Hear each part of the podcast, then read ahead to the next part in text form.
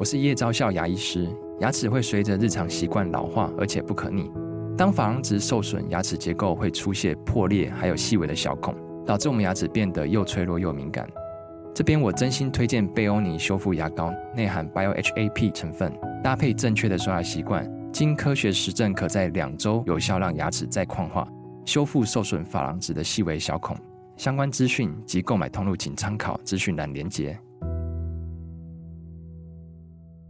现代社会啊，很多人都很容易觉得自己是孤单的。如何能够练习不孤单呢？陪伴的技术非常的重要，有五个元素提供给你。第一个元素是要暖身，第二个元素是了解。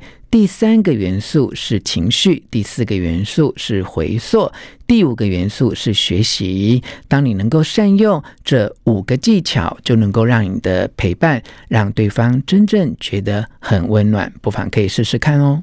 One, two, three, hit it. 吴若全，全是重点，不啰嗦，少废话，只讲重点。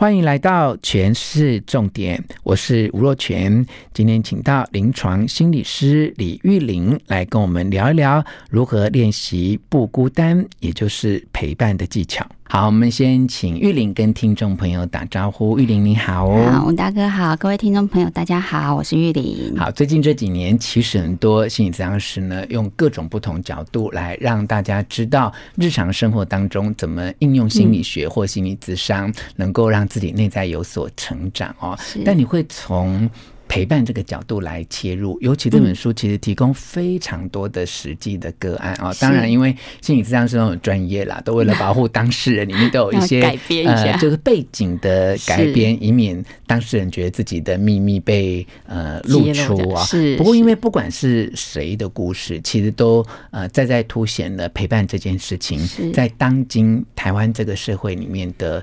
重要性跟需求啊，那当初你怎么想要从陪伴这个角度来看你在各个个案里面所观察到的人际的关系，以及他们对于孤单这件事情的恐惧呢？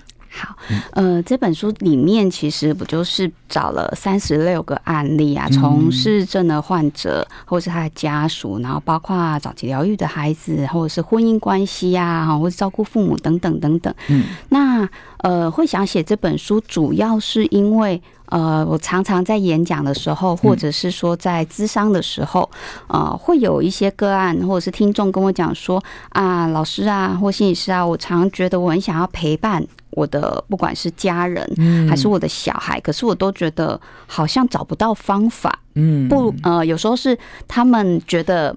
你好烦哦，你走开，好，或者是哎、欸，我觉得我明明陪在他身边呢，可是他觉得我好像人在心不在的感觉。嗯，那我在智商的过程当中，我会觉得说，哎、欸，好像可以把我使用的方式，因为我把它写成一个五个元素，好，使用的方式，然后给他们参考。透过案例的方式，我是怎么样一步一步的用这五个元素切进去，然后让他们感觉到这是一本可以从家人出发的陪伴之书，这样子。是对，因为有时候会觉得哦，好像步骤好难哦，不想要练习，或者是我不想要做，我觉得我做不到。尤其陪伴这件事情，感觉好像又很抽象。嗯嗯。那有时候我们在咨商的时候，本来就是不像吃感冒药一样，就是好像三天就见效，所以有些人会觉得说啊，第一步太难了。嗯，那我还是不要。做好了，所以我就会在这本书里面，我尽量把它写的比较白话一点，不要很多很多的理论在里面，就是希望说大家拿到的时候不会觉得说啊，好像很困难这样子。是，对。除了在这么多的个案里面，我们看到第一个就是陪伴的重要性，第二个就是以及如何陪伴哈。这里面其实有很多自己的心理的素质，也有一些方法，还有一些沟通的语言啊，都在这本书里面有非常详实的呈现。但其实。其实我看完之后啊，我也会有一个相对的学习哈。就每一个人，也许我们现在都好手好脚的啊，可是呃，也也许有一天我们工作不顺利，也许我们在感情或婚姻当中有一些很重大的挫折哈，或等我们变得更老化老迈之后，我们会成为一个需要被陪伴的人。那么看完这本书呢，在玉林啊这么多呃，我觉得在很多情感的笔触写的个案里面，也许我们可以学习如何。正确的被陪伴，我觉得这也是一个很重要。看完这本书的学习啊，因为被陪伴其实也是很重要，因为我们不能老是一直觉得说，那你应该要怎么对待我？好，那我觉得我们华人社会里面有一些是。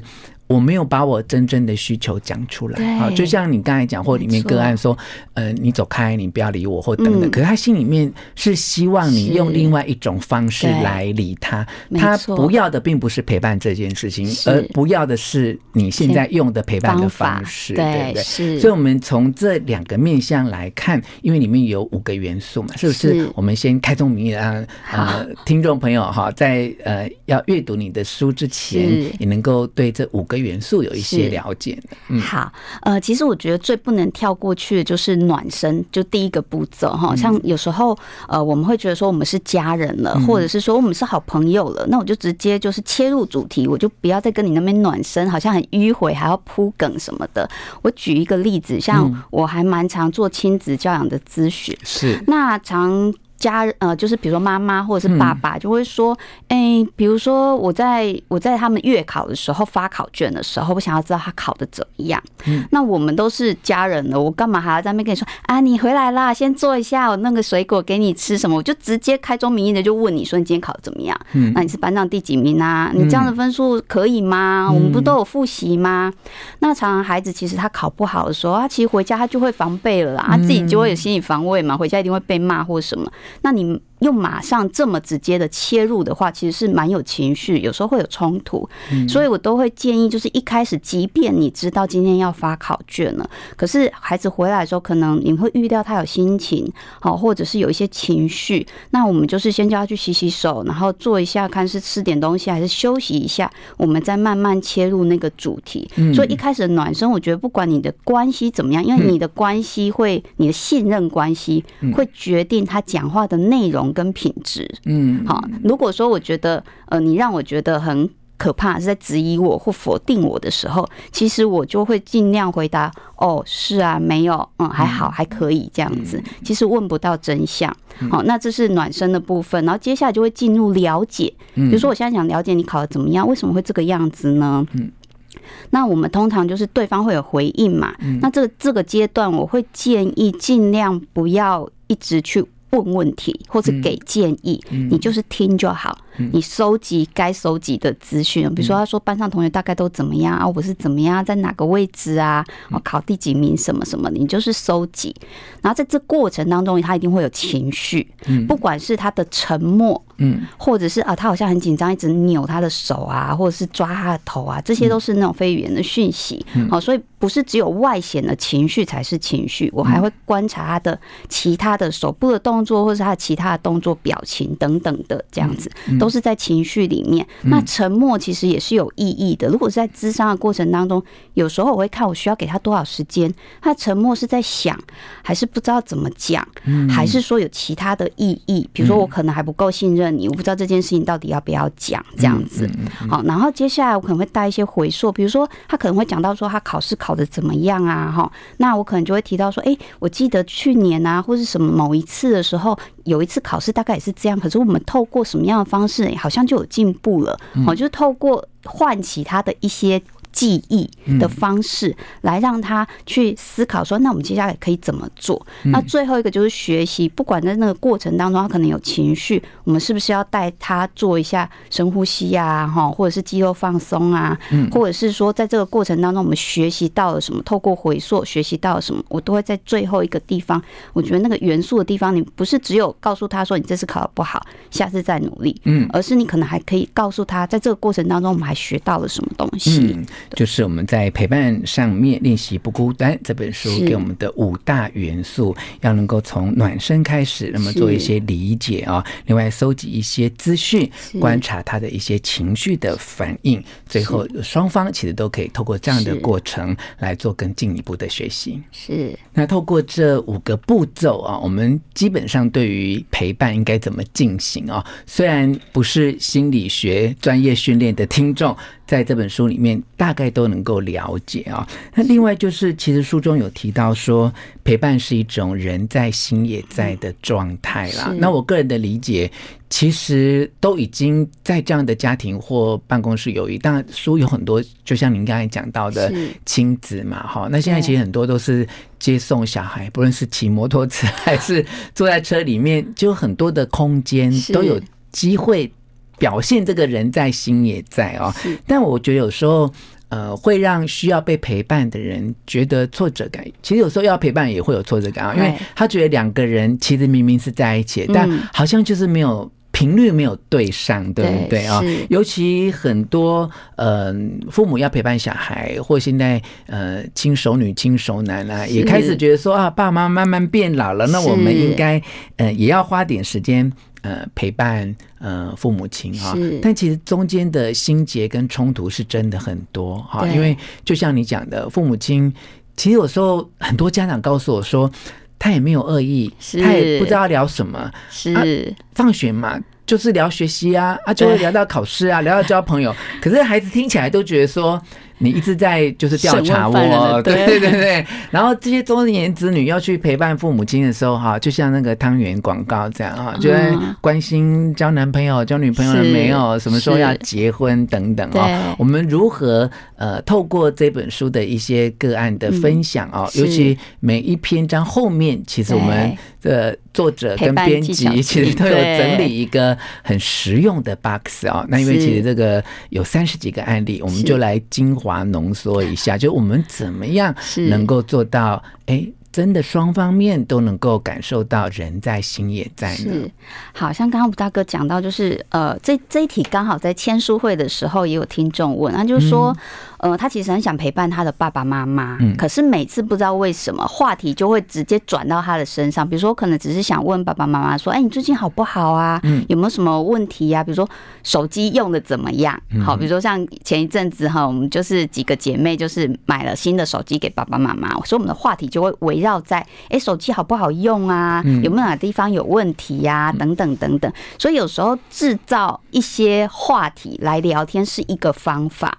那有一些人是说，哎，我为什么这样跟你聊着聊着我就没话讲？尤其是这一次过年有十几天，我听到很多人就跟我讲说，大概在第三天就坐不住了，就觉得好像很容易有冲突，很容易摩擦这样子，然后就会觉得很想赶快离开家里。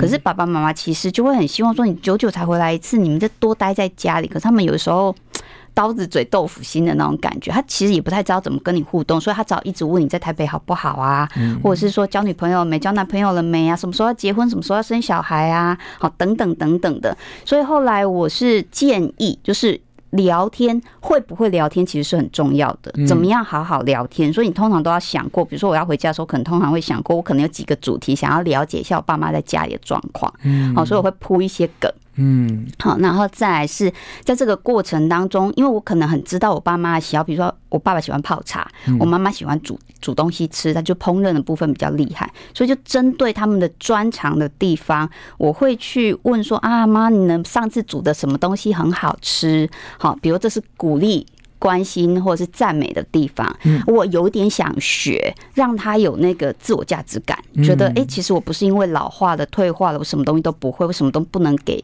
我的孩子，其实呃，老爸爸、老妈妈他们有时候会有一种恐惧，是我要一直知道你的状况好不好，是因为我很怕我走了之后，我不知道你们会怎么样。嗯，好，所以有时候让他们有一些发挥的余地，其实我觉得是一件好事，让他们重新有那个被需要的感觉。所以有时候在陪伴的时候，就像吴大哥讲，有时候不是你想陪。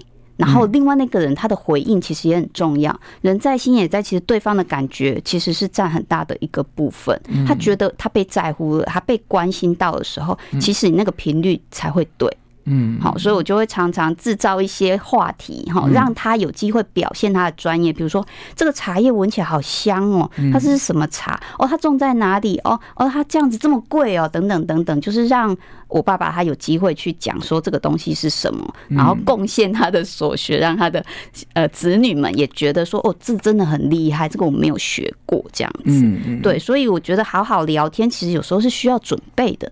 嗯，而且真的是需要技巧的啦。对，那我觉得如果双方面的信任基础够了，是，就像有时候跟我比较熟的朋友，我就发觉他很不会聊天，或者是 讲了一个很容易就是激怒别人的话，因为彼此就是很信任嘛。是，那我就会不管是在 Line 或聊天，就告诉他说，我就开玩笑，有个笑脸图案，问他说：“你到底会不会聊天啊？”然后就会告诉他说：“其实。”我会觉得你这样问会比较好一点啊，或者是我觉得我此刻希望你用什么方式跟我沟通这个议题。那我觉得这也是亲子关系可以在磨合期的一种练习的方式啊。那最重要，其实就像书中讲到很多个案，其实老师都有提醒到，其实就是带着一种没有什么立场或意见的方式去倾听，对，不要太快去做一些。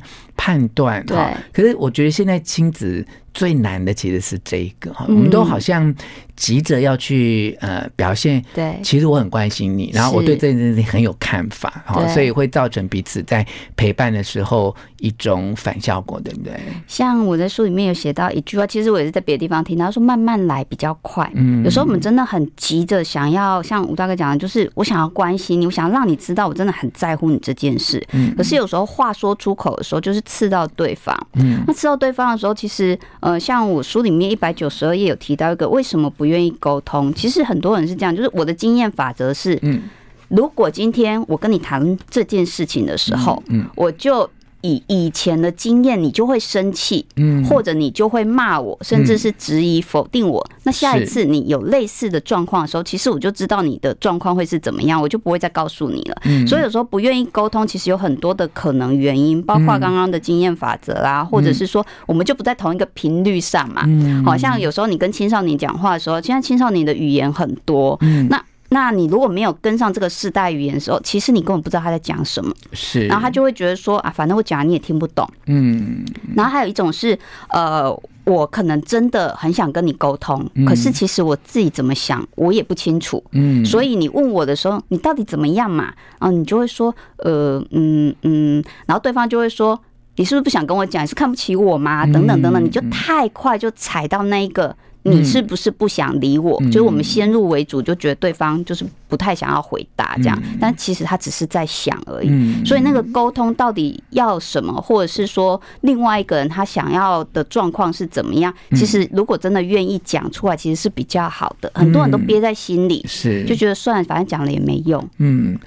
要让他很有信心的表达。那如果他真的不知道怎么表达，就像书上的一百九十二、一百九十三页，其实有六个分析，然后就告诉大家说，其实你可以用选择题啊、是非题，说你既然现在不太能够表达，那我来设想看看是这样吗？或是那样吗？或是有几个选项让他自己去思考一下，他要怎么样去陈述现在的心理的状况哦。也透过这样的练习，哈，让我们在陪伴上面真的就可以做到人到心也到，人在心也在。